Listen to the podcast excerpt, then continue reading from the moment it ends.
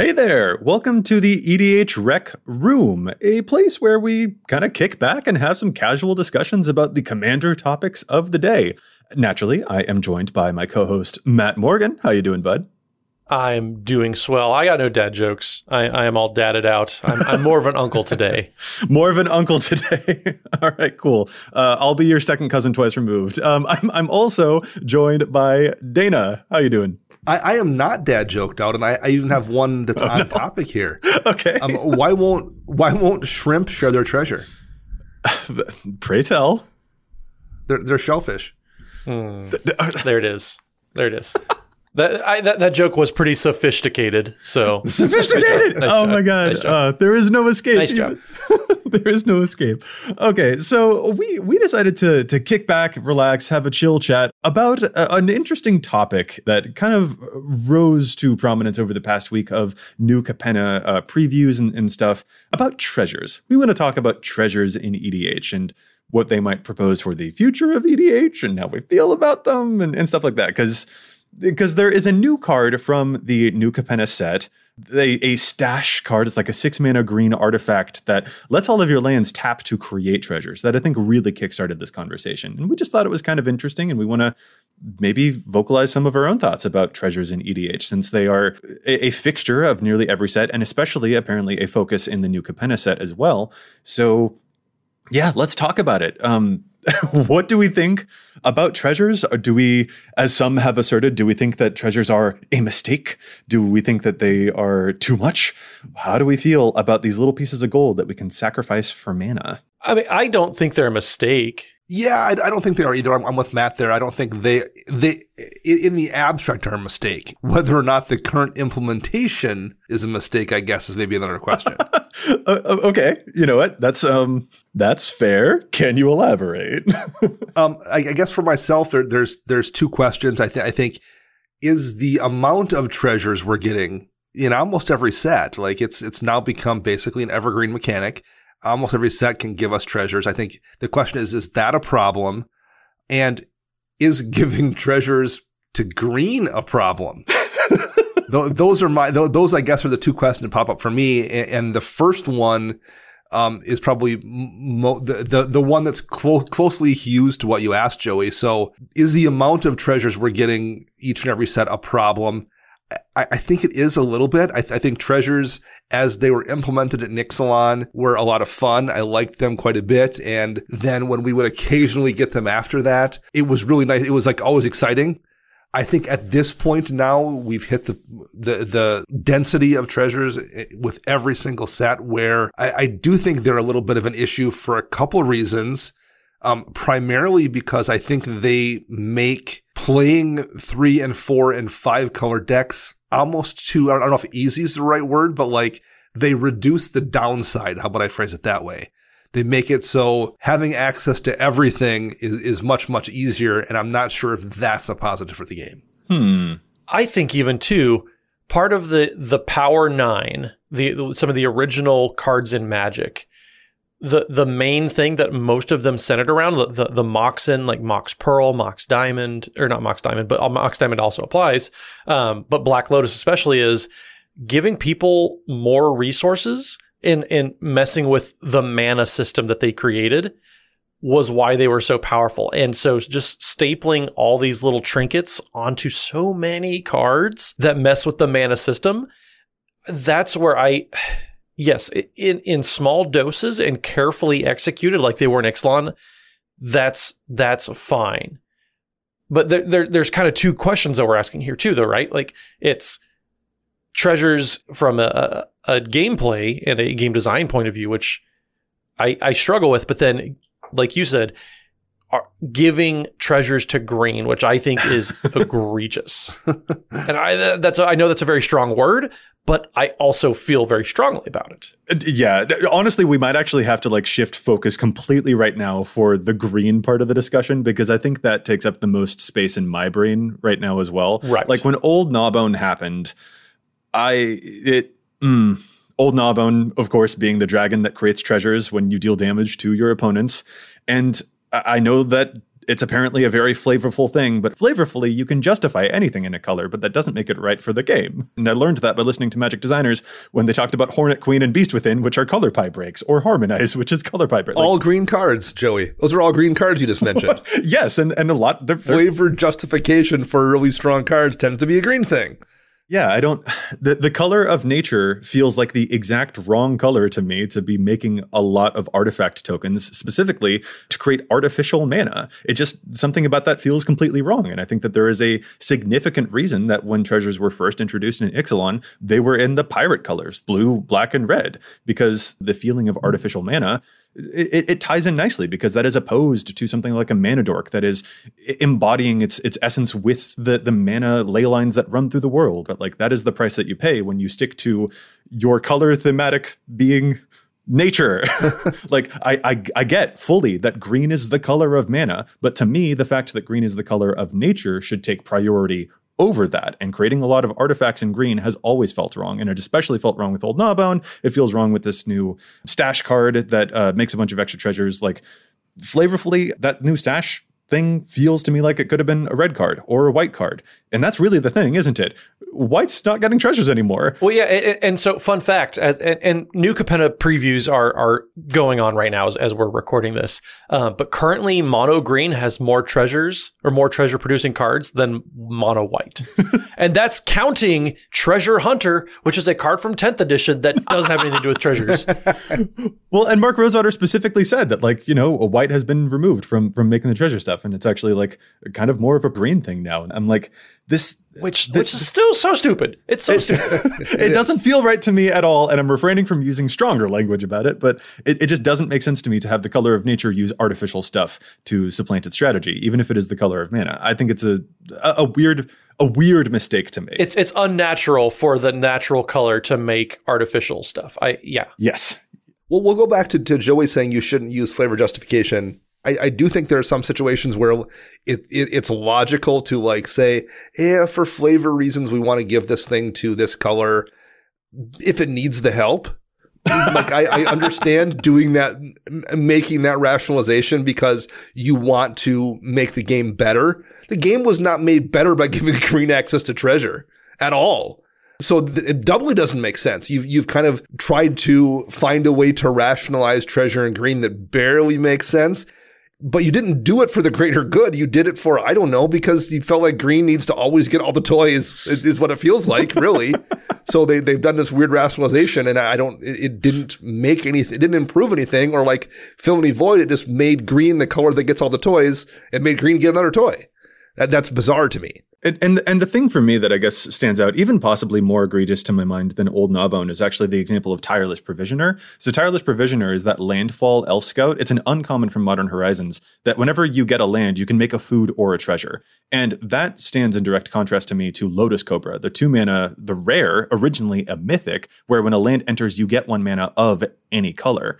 And the fact that the treasure token is stapled on to that uncommon I mean, it does. It makes it a potentially better card than the Lotus Cobra because now it's mana that you can bank, and that, it's yeah, it's effectively better. Yeah, like uh, despite being an no, uncommon, you can change phases and the mana sticks around. Like that in itself makes Provisioner a better card. Yeah. Um, it's it, what Dana said is Green never had issues making mana. It was originally designed in Grixis colors to help Grixis colors keep up on the mana and but keep it like a flavorful type of thing so that you're playing those colors and you're not too super hosed when it comes to mana production. And when we got it in Kaldheim, it was still largely Grixis colors.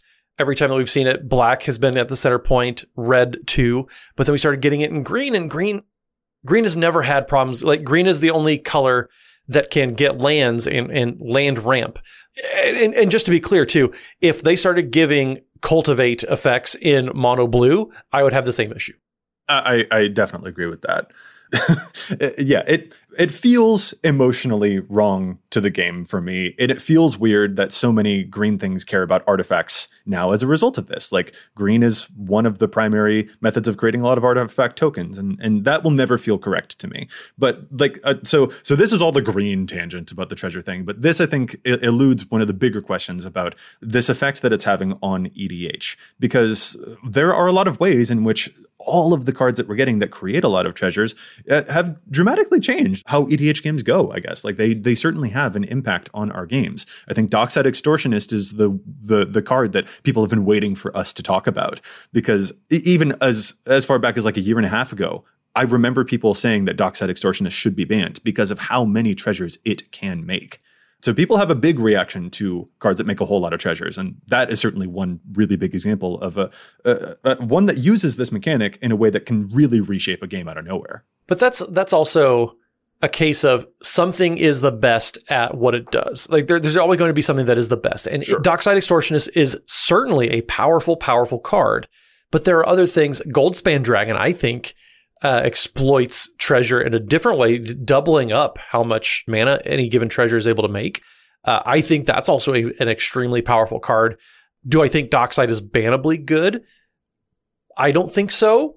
Just because it's the best thing doesn't mean it's bannable.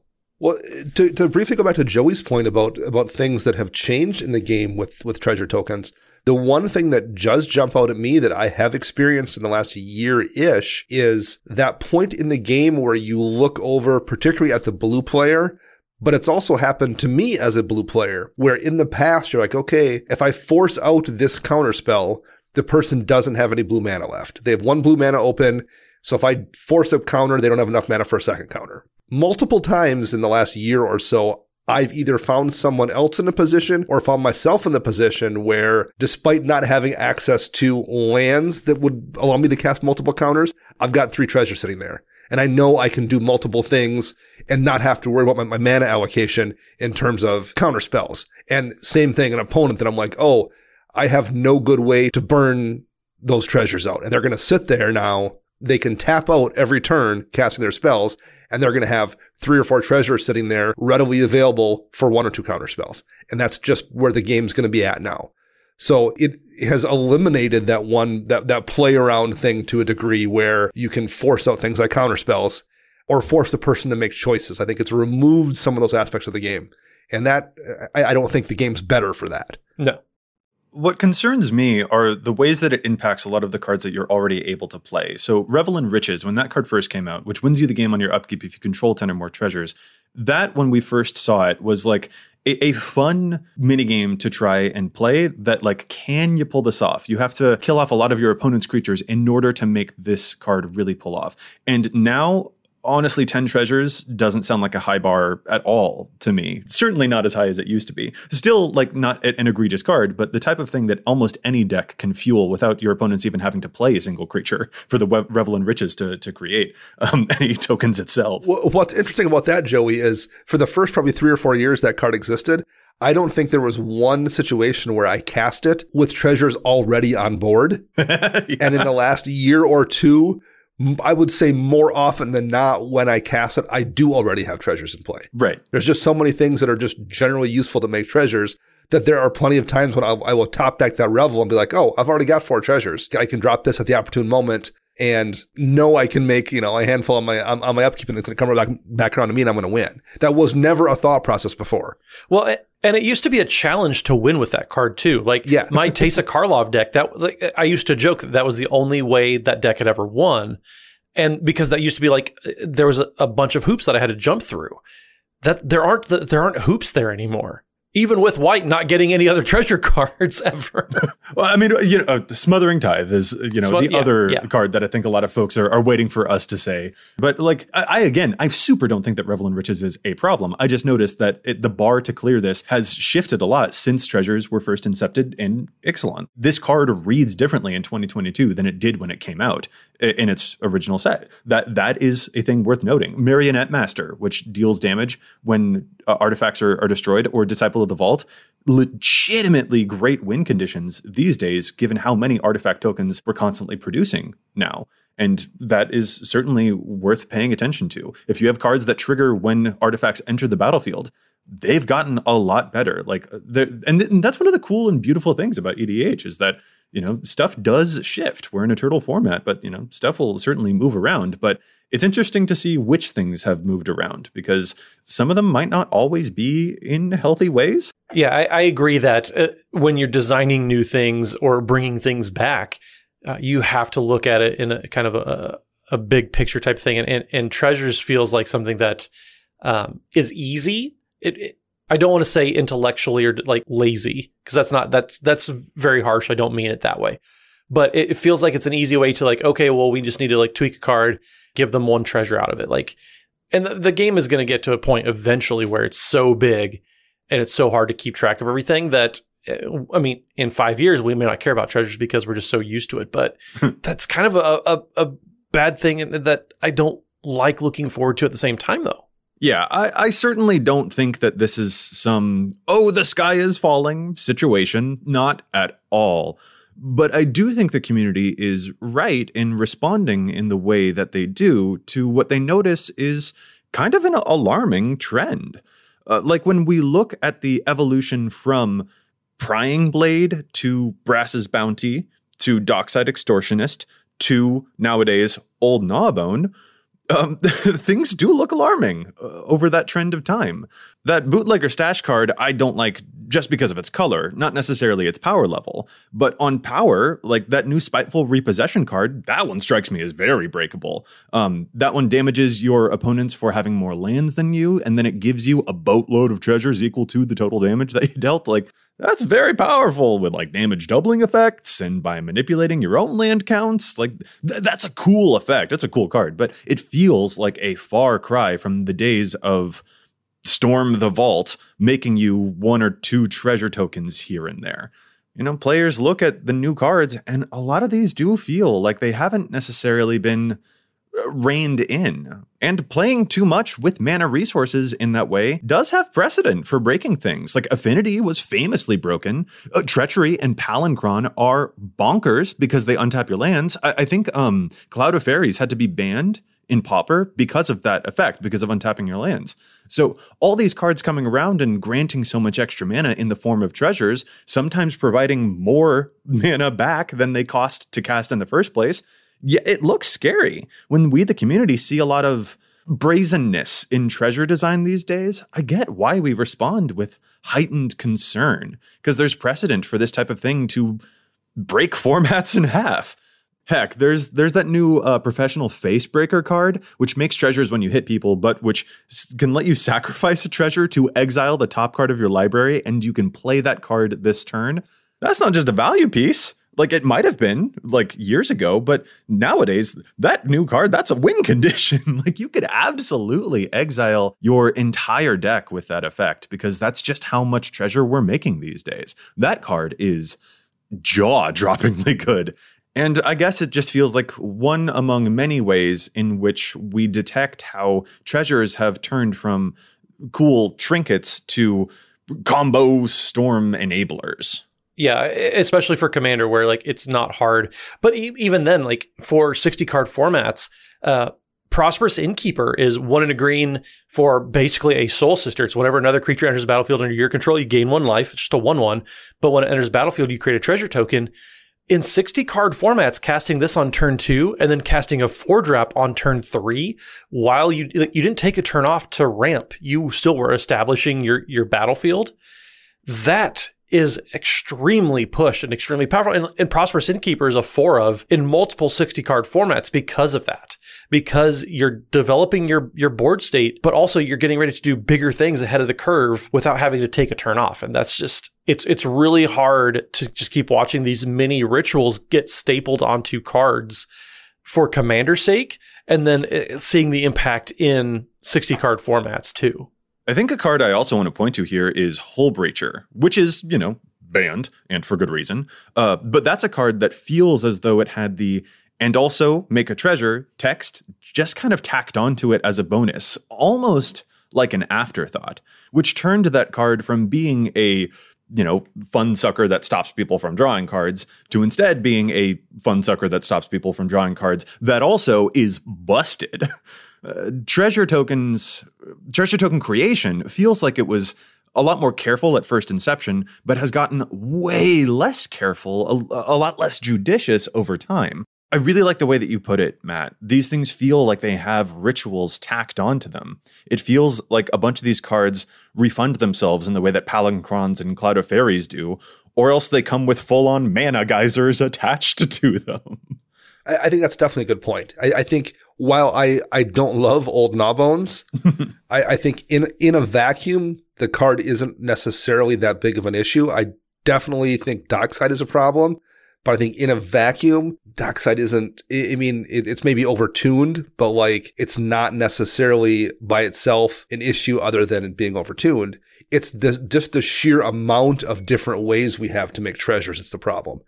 I think once you start hitting a certain density with some of these strong mechanics, uh, like we talked about how, being able to make treasures all the time now affects, you know, counter spells or affects Revel in Riches. That's where we have issues. And the one I'm a little bit also concerned about, I think goad is also a wonderful mechanic. Mm. I, I, love treasures when they first came out. I think goad is fantastic too. Um, they're starting to make goad on a lot of cards mm-hmm. and it's fine right now but I have my concerns in three or four years, maybe when we have a ton of goad cards. And are we going to find ourselves in a position where you're just losing control of turns really, really regularly because there's so much stuff with goad stapled to it? You know, maybe that's a little bit dramatic, but like I can see that situation where we find ourselves in a position where players now have to deal with the possibility that everyone's going to have two or three goad cards in their deck and it makes doing anything really difficult because you've kind of lost a little bit of agency. I love this example. That actually, I think, is the perfect example to sum up my feelings about treasure stuff in EDH. I do not feel as though like the stuff is a problem, quote unquote. I'm not like alarmed and concerned for the fate sure. of it. Like that's not necessarily the the stance that any of us seem to be taking at all but it, it, does feel very much like a thing that we were at one point extremely delighted by that then got what's the word overexposed? Yes. To the nth degree. Like it exponent it exploded. There are over a hundred cards that create treasure tokens and there are some very easy to point to examples of places where it certainly went too far and it went too far in ways that dramatically affect the decks that they're in and that start to feel like that staple style of card. And they do alter things in a way that we almost find ourselves resenting just a skosh and uh, Goad, I can absolutely see being a, situation where a thing that we love kind of turns into a thing where we're a, a, little bit sick of it if it happens too often. And treasures do feel like they've started to teeter into slightly that space for a lot of players, which is interesting to take note of. Yeah, and Goad, I, I certainly hope not. I love Goad. Karazikar is one of my favorite commanders right now, you know. But I can see if that if that uh, is done too much, it, it, can start to feel like it leaves a sour taste instead of an exciting taste. Well, yeah, if everything's special, then nothing is special. Uh, it's it's like how they used to do full border or, or full art basic lands. Then they started putting full art basic lands in everything, and and so what once was this thing that was special to Zendikar, like every every other plane gets it now. So uh, uh full arts it became so popular it's not even special anymore i'm, I'm i like full, i like all the full arts that that that is actually a, a difference I, I have with you guys i think like Uh, to me it's not even a concern about like it doesn't become special anymore. To me my concern is more it becomes irritating sure. instead of like if it's a little bit more mundane that is a, a different sin than it becomes uh, resentful to us. I, I think uh, yeah I, I, get what you're both saying. I, I, I do I do agree with Matt. I, I like the uh, amount of basic I guess I agree with Joey. I like the amount of like weird full art or alt art basics but Matt's also right. They're no longer special like once upon a time when you saw those in a deck, you're like, oh wow, that's super cool. And nowadays you just like, oh yeah, I've got those too. And like you know, like there's a gazillion variants on it, so it becomes not special, which isn't necessarily a problem, but it has changed things.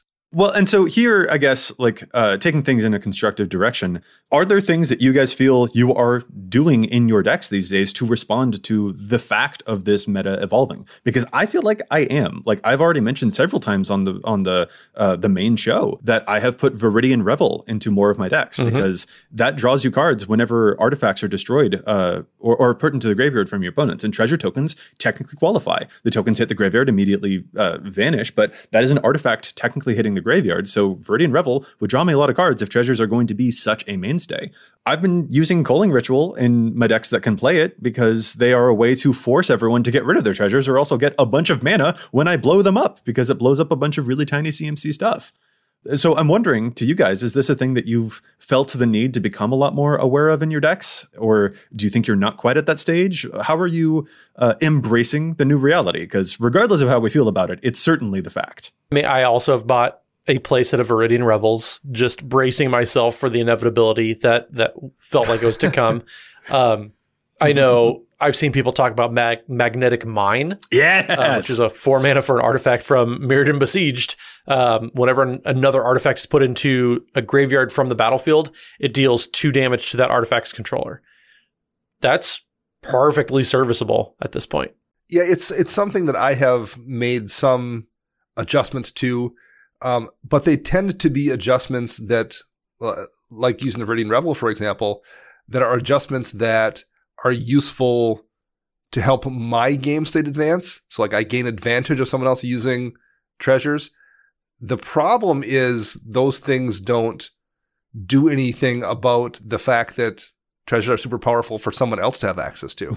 so, like, I guess I'm I, I'm running things that piggyback off the advantage treasures provide my opponents, but that doesn't change the fact that treasures provide advantage to my opponents. It doesn't do me any good with the fact that they are going to eternally have multiple counterspell mana available, for example, um, which I think is the bigger problem. That's a very, very good point, Dana. I, I, think I challenged the stats on the card Leonin Elder in a way past episode, and that's a 1 1 uh, that gives you life whenever artifacts enter the battlefield. Because I was like, you know, with so many treasures in the format these days, this could be an amazing life gain boost. I, I still think that card is very underplayed. But that doesn't that that card doesn't stop opponents from pulling far ahead with all of those artifacts, with all of those treasures. Even though you do get a bonus, they are still going off. Or, and even if I try to punish opponents with a card like Ancient Runes, which deals damage to everyone on their upkeep equal to the number of artifacts that they control, well, that could theoretically punish treasures, but it doesn't necessarily stop someone from going off on a single turn by using tons of treasures the very same turn that they got all of those treasures, treating them like a huge ritual. But yeah, I think the thing we all have to acknowledge in Commander here now is that this is a new reality that we all do have to get used to. And I am personally really beginning to wonder if, like graveyard hate, treasure hate is a thing that we need to be more cognizant about putting into our decks more deliberately. Like there are certainly times that a magnetic mine won't do anything all game. But there are also times where a Bojuka Bog doesn't necessarily exile anything relevant from a Necromancer's graveyard, but you still want the Bojuka Bog. You know, the Magnetic Mine, there are totally times that it could save you from someone going off with a huge Dockside Extortionist Flicker situation or Old Gnawbone situation. I know I've personally been looking more at um, Patron of the Nezumi, which hurts opponents when their permanents hit the graveyard and treasures technically hit the graveyard and then fizzle away, disappear. But that could be a really fun deterrent that isn't necessarily a dead card. Or uh, Matt, I know you've been playing more Manglehorn in your decks, mm-hmm. which makes artifacts enter the battlefield tapped. And that's exactly the kind of thing that could give you extra time against an enemy player who just made a bunch of treasures, and that'll help you find a way to respond to them before they get out of control. And those types of things make sense to me as ways to adjust to what is a very big new reality now. And, maybe we also need WotC to help with us a little bit and give us something on a land, on a utility land, you know, that, that also helps out with, with those treasures. So you also don't feel like you need to devote multiple slots in your deck to combat it. Maybe you need the, the treasure, anti-treasure equivalent of a scavenger grounds or something. Like maybe we need that kind of card. Mm. Yeah, I'd be down with that. Or, you know, I'd also honestly like I, I, would love for green to stop getting treasures at all. Um, sure. Yes. yeah. yes. That, that, that's the easy way out. Which, okay, so we've solved the problem. No. There we go. No.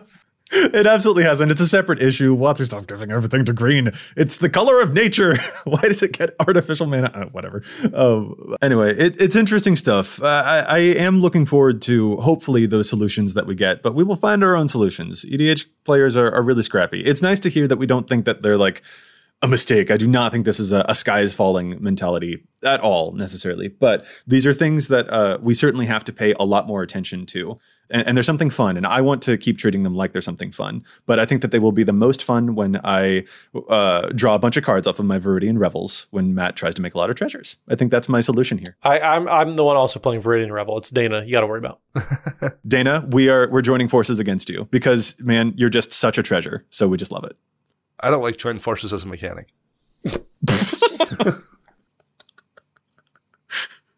Should we close on that joke? Yeah. Is that yeah, what we're closing yeah. on? Join forces, a reference to a mechanic from what was it, Commander 2013? yes, that, I mean it's on brand. like I said, you're a treasure.